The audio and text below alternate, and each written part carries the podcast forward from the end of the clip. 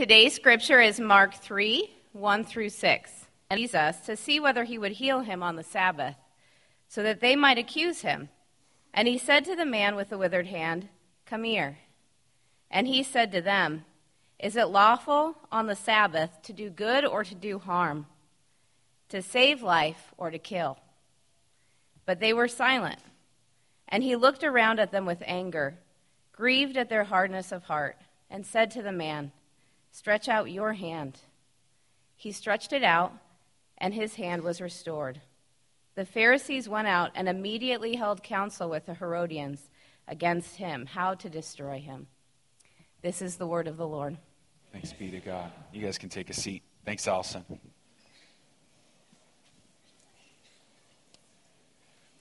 Well, good morning, everyone. My name is Sean. I'm the lead pastor and teach pastor here for Redemption Peoria. Uh, I say every week that Redemption Church is one church, uh, nine different congregations spread throughout the state of Arizona. Each congregation is elder led, lead pastor led. So I'm the lead pastor here. Aaron Daly's lead pastor at Alhambra. Luke Simmons, the lead pastor at Gateway. We've got you know convictions as to why we do that. So if you are new, feel free to ask us. Uh, myself and the elders will be out uh, by the Connect desk. I was uh, pondering just a bizarre thing before we get into the message um, that we gather here, that we come together. Like, think about it. Everyone has, like, on their calendar in this room, or the alarm goes off and we get here. And, um, and some of you are engaged. Some of you have families growing. Some of you guys are dating, maybe with the hopes of being engaged, or whatever it is. You, you're on a trajectory in your life, and you're coming to church every single week. We're all coming to church every single week. And we're basing our life around Jesus. and to me, as I was like just thinking about this, it was just random. It was one of those weird thoughts. But that is like a congruence. There's something happening within all of us. If I was to go, why are you here? What, what, what is, you know, Joe, what makes you come here? He's like, well, well, Jesus. Jesus is doing something within me, has, has done something within me, and that brings me. And, and so there's something, it's just weird. It's this weird deal. So take that for whatever it's worth. I just was thinking about that. That's just really weird. We're here because of Jesus, and we all have our own stories. I don't know what just happened, but that's just bizarre. Okay, so I've been trying to start uh, these times because if you're not aware, we are in this series called Love Walked Among Us. We're looking at the gospel, specifically looking at the person of Jesus. So we go through books in the Bible, chapter by chapter and verse by verse, but we're doing this a little bit differently, especially how the, the gospels are written out. We're um, honing in on the person of Jesus and looking at how he operates. And um, I've been trying to share a story for us to get our mind around why we need to do this. Uh, and instead of sharing a story, I'll just kind of share experientially what has gone on for the last four years. If you're not aware, four years ago today is what was our pre-launch service. Next week is our first official like four-year anniversary. And in the four years that uh, we've planted Redemption Peoria, what I have come to find out, and the elders can uh, for sure attest to this, is that um, there are many moments where someone will hear me say something or read something online on our website about Redemption Peoria, like a, a doctrinal statement, of, you know, whatever it is, and just take that and then just not ask any questions, just assume all these things, and then just let it be what it is, and then hate us forever. Okay? And and and uh, it's not this isn't a moment to be defensive or whatever like that but my point is what happens is like you'll read something about you know somebody had just uh, recently critiqued us it's a long story but they called us a, a charismatic megachurch and i was like well no and no um, but we, we, don't, you know, we don't have an opportunity to defend that at all, right? So it's just taken as is, and it's just kind of gone away. And you feel in that moment extremely misrepresented. Uh, and it's frustrating. I, I think I've walked uh, with people a lot to recognize, you know, there have been people in our congregation who even nationally have been misrepresented in a moment for something they did was believed right. And I got so mad and I think there's something within the human psyche and who we are that when we're mistrue, like even what you see within your kids, um, I see this all the time within my kids where someone, one of the kids is saying, and I share that is every time this happens, specifically over the last couple years, it has been my correlating to Jesus moments. Like, there's two things that, that I feel like it correlates. One, while Jesus is here on the earth, he's clearly misrepresented. I mean, clearly, people are accusing him of all kinds of things. Him going to the cross, right? Taking on, intentionally taking on misrepresentation, uh, taking on our sins, even though he's not a sinner. Uh, this is, but, but furthermore, as the narrative goes on, Jesus dies, he's raised from the dead, he sits at the Father, uh, at the right hand of the Father in heaven, and, and so here he is. And I couldn't help but think there are many moments where Jesus is watching from heaven, going, I feel misrepresented. Like you've painted me as this political Jesus. That's not true. You, you've painted me as this liberal Jesus. That, that that's not true. I, I, and so it feels like over and over as we gather, there, maybe there's a time, didn't even mean to do that, but as we gather around who Jesus is, base our life on who Jesus is, um, maybe we should take the time to get it right and not allow Jesus to go, I feel like I'm being misrepresented right there. Because you know, I, I know what it's like to be misrepresented and how frustrating that can be. And so, what we're doing is we're taking 100 days leading up to Easter to study the person of Jesus so we can at least say with integrity, well, this is what I believe. This is because of this text or what I learned here. This is how I, I, I believe Jesus operates, and, and I don't want to misrepresent him. So that's what we're doing. And this morning we're in Mark chapter 3. So if you want to open your Bibles, let's get at it. We got six verses to cover. I feel like we'll have enough time to, to do it all. Um, so I'm going to read this uh, uh, fairly quickly. Let me just read the, the first line, and then that will kind of jump us off. I'm not going to be able to do this. Button to the top is killing me, and this hoodie's killing me, even though it's Patagonia. I know, hipsters. I look so cool. Um, let's take all this off. Um, all right, so let's start verse uh, 1, uh, Mark chapter 3. Again, he obviously is the narrative of Christ. If you don't, if you're not familiar with uh, the the Mark's uh, Gospels, first actually book in the Bible we ever went through as a church, and um, it's it uses the word immediately a lot. It, I mean, it just Mark pushes this narrative along a lot, and so Jesus is the one we're following as this narrative continues to progress. Again, he entered the synagogue, and a man was there with a withered hand. So we're going to stop there real quickly. Uh, a few things on this. So most likely in the synagogue, these, this outer court area, uh, Jesus is there, spends a lot of time there. The Pharisees are there, spend a lot of time there. And there's this man with this withered hand. Luke 7 and Matthew 12 have these, they're, they're called the Synoptic Gospels. They're in sync with one another. They have uh, the same parallel accounts. In Luke's Gospel, who's a doctor, mentions that it's his right hand that's withered. And that's important because culturally, right hands are uh, far more uh, looked looked upon as helpful. You do things with your right hand more than you would with your left. Uh, left hand's far more of a, a, a dishonorable thing. Uh, and so, anyway, all that to say, here's this man. He has a, a, withered hand. His right hand is withered. And actually, in Greek is the word ekstros, which is the word dry. It's not like it is crippled, um, but it's like dried up. It's a dry. A lot of broken people physically broken, emotionally broken, spiritually broken. We have the widow of Nain, right? She's a widow, and now she's lost her son. Uh, we saw the blind man. Last week we saw a woman who was sinful, looked down upon uh, from Simon, and now we have this withered hand. Jesus is always, let's just call it what it is, always associating himself with the other always associating himself with the other. So when it says, and again, he entered the synagogue, and a man was there with a withered hand. So Jesus and this man with a withered hand. And that's the only description we get of this man. That's all we get from him, okay? And they watched Jesus to see whether he would heal him on the Sabbath so they might accuse him. So we got to know who the they is. The they is the Pharisees. Let me read it. On the Sabbath, so they might accuse him.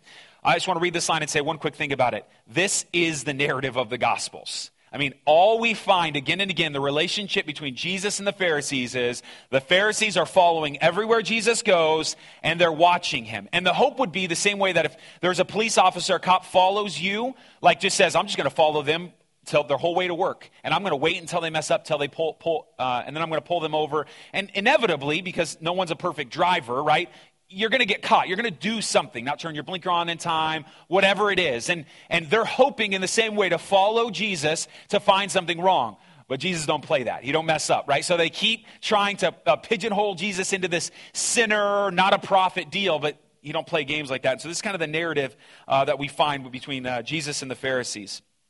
Verse 3 says this, And he said to the man, so this is Jesus, and he said to the man with the withered hand, Come here. So now we have the Pharisees, we have Jesus, sees the withered man. He does the same exact thing he did with the blind man, the same exact thing with the widow of Nain, the same exact thing that he did with the, the sinful woman. He draws attention now to this person. So he calls the, wither, the man with the withered hand over. Verse 4 And he said to them, We're going to have to camp on this for, for a second. And he said to them, Is it lawful on the Sabbath to do good or to do harm, to save life or to kill? Okay? So it's the Sabbath, which is important. We've actually talked about the Sabbath in the last four years twice, specifically how we can understand as Christians what we're supposed to do with the Sabbath. In the parallel account in Mark or in uh, Matthew 12, Jesus actually answers his own question. So his question here in Mark is: Is it lawful to do good or harm on the Sabbath? To do good or bad? What, what's better? He actually says in Matthew 12, listen to this, just you have to hear it. If any of you has a sheep and falls into it and it falls into a pit on the Sabbath, will you not take hold of it and lift it out? how much more valuable is, is a man than a sheep? Therefore, it is lawful to do good on the Sabbath. So, for narratival reasons, we have a continued part of the conversation where Jesus actually ends up answering and saying, Well, it's obvious. We have the Sabbath, it's, it's a good thing. So, let's stop real quick because a lot of us don't understand what the Sabbath is. So, let me give you a three minute uh, kind of contextual synopsis. Um, what we find in uh, Exodus chapter 31 is this law around specifically the Sabbath. And, and the Sabbath begins far before that, even before the Ten Commandments in Exodus 20. What we have is, if you're not familiar with this story, which I think most of us probably are, and this is an opportunity to give life. If God, here's God, who doesn't get tired, can rest after six days of work and take that seventh day to rest, you as man can do that. And so what he ends up doing is he puts laws around it. So the Ten Commandments, right? We have this, you are going to honor the Sabbath. As my people, you'll honor the Sabbath. Well, in Exodus 31, we're told, and this is where the Pharisees are on edge about this, that if you don't honor the Sabbath, you're going to be killed. Right? So the Pharisees are right, sitting in the temple going, you should not be working on the Sabbath because it's right for us to kill you. But here's where everything needs to get flipped around. And this is where the, the misunderstanding of all of this takes place between what Jesus is doing and what the Pharisees are doing. Early on, God is declaring to his people take this Sabbath so that you can recognize one, I provide. Yes, you could work seven days, you could make more money that day. But do you trust me? Number two, you're not better than me. I, I worked for six days. I have this seventh. You're not stronger than me. And, and here's what's crazy. If you don't honor it, we're going to have to kill you. Exodus 31, bizarre. Don't have time to unpack right now. But check this out. Even if you don't honor it right now, you're going to die anyway eventually. You're going to work yourself to death. And so here's what's crazy the Sabbath was meant to give life, but in this moment, it seems like the Pharisees are turning it on its head and, and where life is meant to be provided for a man with a withered hand, they're not doing that. They, they have now taken the Sabbath and have become a slave to their own laws. By definition, this is what we call legalism. I love what Calvin says about this. Um, I, I, think he, yeah, I just think he, he nails it. Um, he says this uh, God intended the Sabbath to be Advent, that law, that, that um, this beautiful way of life can be interjected into your system. So let, us talk about what this looks like in the Myers home. Friday, uh, uh, the kids come home from school. Uh, at 5 o'clock, they usually get home around 4. At 5 o'clock in the Myers household, this is how it works. We light a Sabbath candle. So for 24 hour period, we light this candle and it will stay lit until Saturday around 5, okay? Now, at that point, what happens is, so in the Myers household, there's no technology during the week. They don't get video games, no TV, anything like that. I'm not saying you're wrong if you don't. That's just how we operate. So, what do you think happens for the kids when it's Sabbath time? They get their, their two hours of, of video game time. I promise you, 5 o'clock on Friday, you roll to the Myers house, you're going to find the two boys playing Fortnite, okay? That's just going to happen, okay? I'm good with it, right? Now, my wife has her own things. Who knows what Anna and Eve are doing? They're probably just running in circles somewhere, okay? But you know what I do? I go into my room, I go into the drawer, I get my work clothes on, I get my work shirt on, I get my work shoes on, I get my work pants on, and I find something to build in the house. Or maybe I dig a trench. Uh, you know what I did? You know what I did uh, this, this uh, Sabbath, this last Friday? Is uh, the Birches. Uh, Mike and Candy Birch gave me a bunch of pavers. I didn't need them, but they were free. So I was like, I'm just going to pave everywhere in my house. Okay? So I went and got sand and I just started making trails all through my house with pavers. Okay? Now, now here's what's interesting. Um, what I'm doing on the Sabbath, you could easily point to and go, but you're working on the Sabbath. Now, this is tricky. I need you to see what's happening between the Pharisees and Jesus. Um, my job requires me sitting with you a lot. We sit in coffee shops, hospital rooms. We talk through leadership. We continue to uh, go through discipleship, whatever it is, counseling, whatever it is. So I sit a lot. I, I have a day and a half devoted in my schedule to studying a passage in the Bible for us to prepare on Sunday. I don't want to sit. And so, because I work with my mind and my emotions, I rest with my hands. And hear me, I lay down on Friday night and then Saturday I'm exhausted and it feels so good. Like I lay down, my back is so sore from moving those pavers. I love it. Now, what the legalist does is the legalist looks at Sean in that moment and goes, But you're working. You see, you're working. You're doing manual labor. That's not okay. And I'm going, But wait a minute. Hold on, hold on. It's not working. That's the issue. Am I doing something that drains me? I don't answer emails. I try to keep my phone low key. I'm doing something that gives me life. What the legalist does is define the sin boundaries. Do you see? So in this moment, what they have is in the Mishnah, this added parts of this law, they say, here's how we honor the Sabbath. Just to be safe, let's put parameters around it. So you're not allowed to work. You know what counts as work?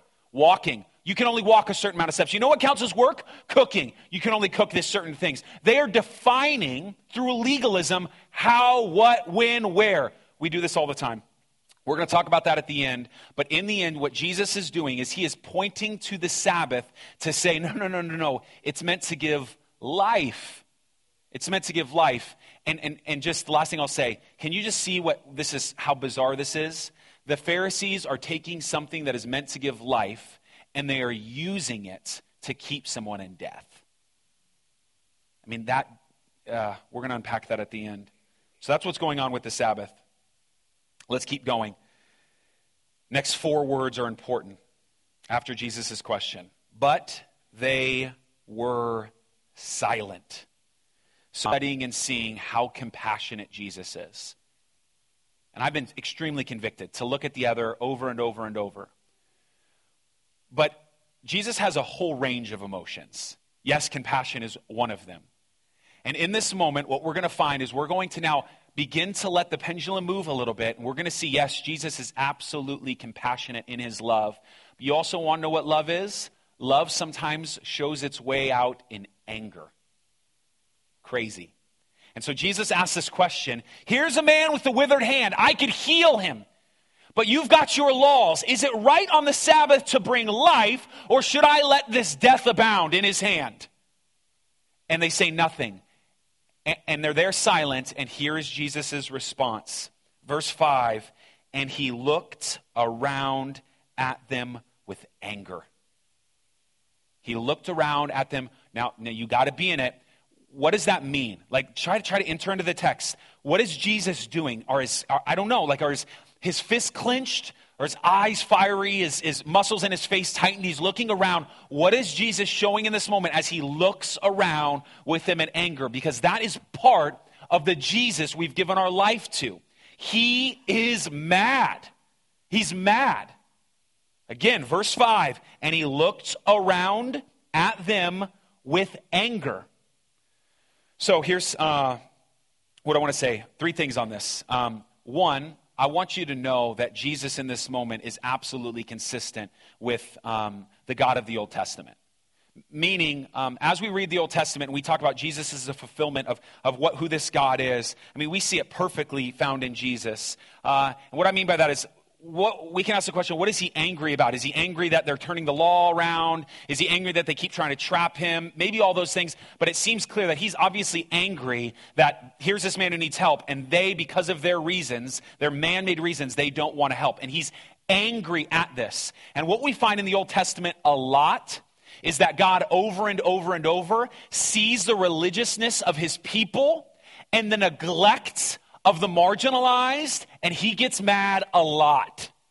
You wanna know why I don't hear you? Yeah, you fasted for 30 days, but here's somebody who's poor and about to die because they don't have any food, and you don't wanna take care of them. He's mad. This is so consistent with the narrative of the Old Testament. And Jesus, in a fulfillment, looks at the Pharisees and he's mad for these same reasons. Now, um, because of the way that we operate, we have to begin to define anger a little bit. Um, and so I have a list that I grabbed from Paul Miller in this part that I think is helpful. So just to be clear, when we talk about our anger and Jesus' anger and how it's probably different, I don't want to just throw out the, well, he's got righteous anger. There's more to it than that. Um, so, first of all, our anger, most likely we're not going to let it go. I'm just going to read this list for the sake of time. So we're going to keep that anger alive. Um, usually, when we're angry, we're verbally attacking, or maybe even inside us, just berating that person. We're attacking somebody. Uh, the third thing is with our anger, usually we get angrier as the situation goes on, probably more than the situation warrants. Um, we don't control our anger on our worst days, right? So we end up acting out of our anger in wrongful ways when, when, when we're in a bad moments. Um, far too often, what I have found personally in my own self is I'm angry too quick. Like I get angry too quick before I know the whole narrative. And then this is important. Most of the time, if you can kind of Rolodex in your mind all the times you've been angry, I would probably bet 95% of those times are self motivation. Someone is stopping you. Uh, you're angry because you have this. There's a frustration because something is blocked. Whatever it is, someone says something about you. It's self motivated. What we find here uh, is how Jesus avoids these things is really beautiful. Here's this other list. Notice in the text, he's restrained, so he's not overreactive. His anger, his anger shows uh, through his looking. Uh, he's focused on the needs of a crippled man. He keeps the attention there. Uh, he's angry, but he's honest. He's not denying. He's not, oh, no, I'm not angry. So just to be clear, when we talk about Jesus, there's no passive aggressive Jesus. Okay? So Jesus is angry, and he's going to let you know he's angry. He's either going to flip over a table, he's going to try to whip you with like something like, you know, I mean, he's going to make this cord, or in this anger. So just to be clear for synopsis, there are good reasons to be angry, and there are bad reasons to be angry. And I think the best way you can begin to decipher good anger and bad is looking at the other and seeing the mistreatment from the people of God towards this person. And that should rile something within you. Hear me. You should get mad at injustice from the big things to the small things. It's, listen, it's not right the way that sex uh, uh, uh, trafficking goes down. It's not right from uh, sweatshops. It's not right, but it's also not right for someone to park in the handicap spot when they don't have a handicap sign. All these things. Injustice across the board, from the smallest thing to the largest thing. It's, it's good. You, you get angry in those moments because you're made in the image of God, and God gets angry in those moments that here are people who suppress others. That's not okay. That should make you angry. But there's also this whole other scheme of bad anger, which we find with the Pharisees a lot, which is I have an agenda, I want to do what I want to do, and, and something is stopping it. And so Jesus is angry, but saddened. I'm saddened, or I cry, or whatever it is, um, because I look with pity on all the people that I see. So let me make that statement again. I'm saddened because I look with pity on all of the people I see. Now, in that statement, just here, this is going to be important. The structure of that statement says that the former is, uh, or the latter is beginning to, or I'm sorry, the former is beginning to define or give action to the latter. Because I look at these faces, it makes me sad. Because I look at all these faces with pity, it makes me sad. Jesus in this moment is looking around with anger because he's, and he looked around at them with anger, grieved at their hardness of heart. And he looked around at them with anger, grieved at their hardness of heart. We've got to learn this from Jesus. Here are his enemies trying to trap him. Here's someone he disagrees with, and he is mad. Rightfully so, he's mad at what he sees. But he, he's mad because he loves them. He's mad because in this moment, he grieves over the fact that they're literally looking, they're, they're like, look at this man. How much better could his life be in this moment if his hand was restored? And your heart is so hardened, you, you can't even see that this would be better for him. It doesn't affect you at all. No, it doesn't hurt you at all, but your heart is so hardened. This is terrible. I hate this. I hate that you can't see this because he cares. He's angry. So, so, so listen, um, to those of you who care desperately about your thing, right? We, we prayed and spent time last week looking at like just processing, praying over the whole issues of abortion. And as we did this, it is so easy in a moment where somebody may post something or a friend goes, Man, we just need to get Planned Parenthood more money. We just need to continue to help them do this. Women's rights, blah, blah, blah. It is easy in that moment, rightfully so, to be angry. But the right response from Jesus is not anger for anger's sake, but angry because you're looking at this person and you go, I wish you got it. I, I, wish you, you could see. I wish you knew, but you're blinded. Maybe you're choosing blindness. Maybe, maybe the spirit of this age is blinding you. I don't know fully what's going on, but it hurts that you are so hard hearted in this issue. This is with issue, I mean, across culturally. If we could learn to sit at the table and be angry, that's fine at the things that the opposing side is angry at. We see this all the time with the social justice warrior and the conservative, right? Here they are, blah, blah, blah, berating someone, berating someone. They don't care about the other, they don't care about the marginalized. And you want to go, I don't think you care about them. Like, like you're all about in this moment hate, hate, hate. They're hating, they're hating, they're hating. Man, it sure seems like you got a lot of hate in your heart for them. That's not the way of Jesus. The way of Jesus is to care. I love what Martin Luther King says. He says this it's unloving to leave the oppressor in their state. To even be at this moment, Jesus is hurt. He feels something for these Pharisees. He eventually ends up weeping over the people of Israel. He cares about them. So, yes and amen to being angry. Yes and amen to being angry at someone for doing something that is unjust. But if it is not growing out of a place of grief for them, be careful. Jesus gives us a template here that's clear care about those who don't care. Let's keep going.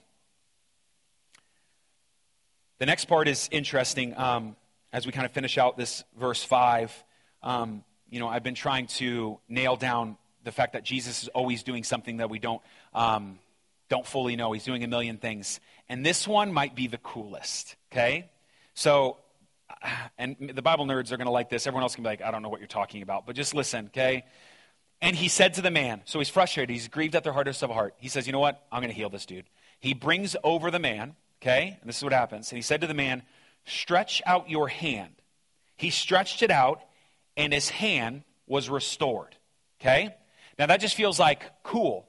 I think, geez, I, I'm going to contend that Jesus is doing far more than just healing this man, but caring for the people. He's trying to show them, caring for the Pharisees, he's trying to show them something. Okay, stretch out your hand. We may just think it's a normal statement, but not to the Jews. 17 times in the Exodus accounts, you read the term, stretch out your hand usually used for Moses. God, over and over, the Jews are aware of the fact that God uses Moses predominantly to stretch out his hand for something to happen to rescue his people. Now, what's interesting is as you read the Bible, you have um, the, the Sabbath mentioned in, in uh, Genesis 2. Genesis, uh, Exodus 20, then Exodus 31. Deuteronomy, which, if you know anything of your Old Testament, tends to line up. It's kind of like this parallel account at certain points with the other uh, Old Testament books before it. And what we find in Deuteronomy 31 is the same declaration of the Ten Commandments, but worded a little bit differently. Track with me. This is a lot of Bible stuff, but track with me. This is what it says. In, in Deuteronomy chapter uh, 5, I'm sorry, not 31, chapter 5, it says this Observe the Sabbath day by keeping it holy. He goes on, sixth day, so on and so forth, gives them direction for the ox and your sons and daughters, all that stuff. He says, Nor any foreigner uh, residing in your town, so that male and female servants may rest as you do. So honor the Sabbath. Then listen to this. This is tagged on to the Ten Commandments in Deuteronomy 5. Remember that you were slaves in Egypt, and that the Lord your God brought you out of there with a mighty hand and an outstretched arm. Therefore, the Lord your God has commanded you to observe the Sabbath day. What Moses does is he connects what's supposed to be happening on the Sabbath to the Exodus, that life was given. You were rescued out of slavery. In this moment, they know the correlation over and over as Moses stretches out his hand. God gives an outstretched arm over and over. In this moment, Jesus is going, You, you want to see something? You want to play games? You want to use this man as a pawn? You want to talk about this man? Let's talk. Stretch out your hand. And in this moment, boom, boom, boom, boom, all these dominoes have to begin to fall. You were brought out of slavery, right? Connect this. Listen, here I am. I'm the greater Moses. He, he, here I am. This is a bigger sign of freedom. He, he's putting all these dots together. Now, I get all kinds of jacked about it. You guys don't seem as amazed, so I'm just going to move on, okay? I, I, I, will say this, though. I will say this. Um, in the book of Matthew, it uses that the hand was uh, restored and made healthy again, which I would argue Matthew is correlating this man to the, the book of Genesis. Different narrative, but now in this, he's, he's correlating it to a restoration, a restoring. All right. Let me finish with this. Um, so, not only have been trying to show what Jesus has, uh, is doing a million different things that we don't know, but on top of that, um, I wanted to leave us with what are we supposed to do with this? So, here's a story of a man with a withered hand it's, it's healed. Jesus is having grief over these Pharisees. What are we supposed to do with this? And even before that, what's, what's this do to our own souls? How do we process this? And I think verse 6 actually gives us a little bit of insight to both. Listen to verse 6. It says this The Pharisees went out and immediately held counsel with the Herodians against him, how to destroy him. Let me read it again. The Pharisees went out and immediately held counsel with the Herodians against him, how to destroy him. This requires some context. The Jews are the pious of people. They are the religious of the religious. They do everything right. Not only do they honor the Sabbath, they do the things that honor the honor the honor the Sabbath. Okay? And what we have now on the other side is these Herodians. The, the, the, Pharisees team up with the Herodians to destroy Jesus. Now, we don't know as much about the Herodians as we do, so let me tell you a little bit about them. The Herodians are the patriots of our day. They're the Belichicks and the Bradys. They're the sinners, they're terrible human beings. Okay? And so, so, so hear me. They, they are, they are like, they are hedonists to, to, the max. And what they have is the Herodians go, they want to party, they want to live their life, they want to do their own things. In this moment, the legalists team up with those who are licentious. The legalists team up with the key players of the sinful world to destroy Jesus. Neither of them like Jesus. And so let me put in front of you this. Some of you are sitting here, and yes and amen, you go, like the Herodians, I have my life. I don't really like Jesus because he tells me what to do. And I'm telling you, all he is trying to do is restore that right hand. He's trying to give you life back.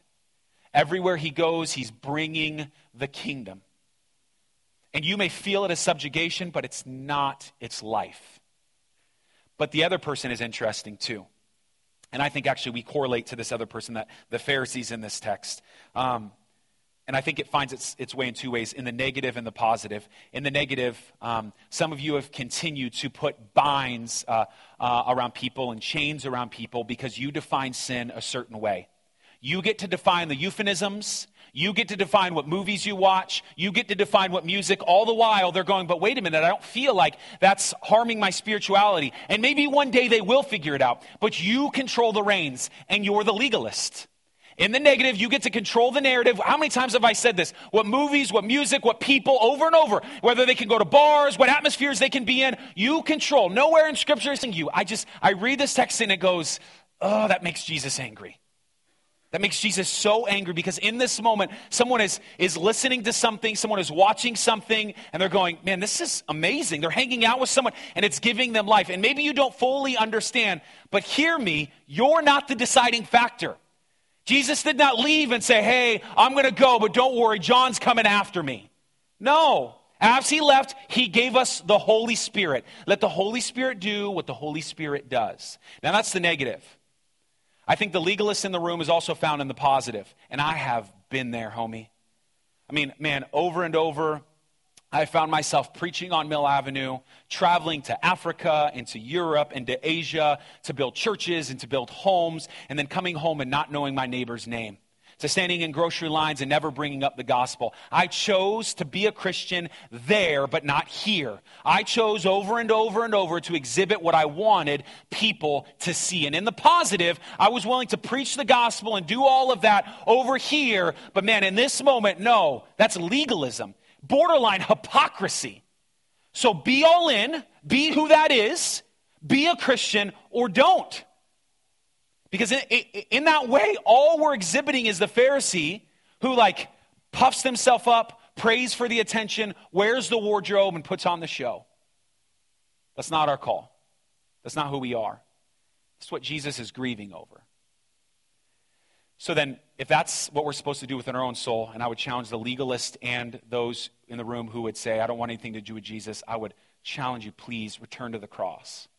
Um, say, there are right moments to get angry. Um, I just want to give a few things that I've seen culturally that I think are appropriate for us to get angry about. Um, it's hurt a lot. I think for us as elders, there have been moments where um, you see a Facebook post or um, you hear something and it's far more political with the subjugation of the asylum seeker or um, somebody who says something and you, it, just, it feels like uh, i want to be careful. Actually yeah i'm just going to say it for what it is. Um, let me give you an example of this. This is where i'll finish. I honestly wasn't planning on saying this vince so don't get mad at me for saying it okay? Um, he, so so um, i got an email a few months back. Here's how this works. Um, when someone is crossing over the border um, they are taken into custody and they're put into these cages, these makeshift uh, jails. And as they're put into these jails, they are given a court date, okay? So they're probably in these jails, these, these cages for a couple weeks. And then what happens is they're given this court date about three months out, and they are allowed to reside in America um, for that period of time. It could be three months, five months, it could be two months. So they're saying, okay, you got it, but you got to return back here to your court date. So what ICE does is they have all these people, and they don't know what to do with these people. And so what you have is you have um, these people who are essentially, let's say, picked up in Arizona somewhere. They need to go to the Greyhound station or the airport, but most likely the Greyhound station. And they need to go to this Greyhound station because they need to find family members in Nebraska, in Kansas, in Washington, wherever it is. Well, there's a few options. One, ICE, who's packed with people, can just drop them off at the Greyhound station, and for two or three days, they can stay at the Greyhound station. Or they can reach out to churches. That's exactly what they did. They reached out to churches and they said, Can you guys house these people just for a few days? It's legal. We're, we're the government. We're dropping them off. Can you, can you just drop them off? And can, can you just find people to house them? And so Candace and I and others in our church, I won't say who they are, have chosen to do this. So we've done it, you know, we've taken in three different families. And what I see when this happens is, eh, it's like you see a mom, she's got this like five year old little boy like she's walked thousands of miles. And like she's like avoided sex traffickers and probably maybe even been raped on the way. Was like, how do you not have compassion on this person? And then you like look around and you see members in your church who are like angry that they're here. And they have all these reasons why they're here. And they're, they're mad at the people who would take them in. And so, like, we'll get emails and like phone calls from people like we're devil worshippers and we hate America and we're just going, our government asks for help. These people need help and we're trying to do our best, but here it's help. And a believer in Jesus Christ cares more about political piety than they do this woman or this person. And maybe there are right reasons. Maybe we don't know where they're going. I don't know, but I feel stuck in that moment. And so hear me. It's right to step in. It's okay to step into moments. Even if it means the legalist says you're wrong, it's okay to step into moments and fight injustice. The cost of comfort is worth it. And so I would challenge us as believers in Jesus Christ. It's not just the asylum seekers, it's anybody who feels marginalized, it's the panhandlers, it's those who you would, begin to judge from afar. Let us step in those moments and be truly Christ followers, the way Christ follows, and love those who don't like it. Let's pray.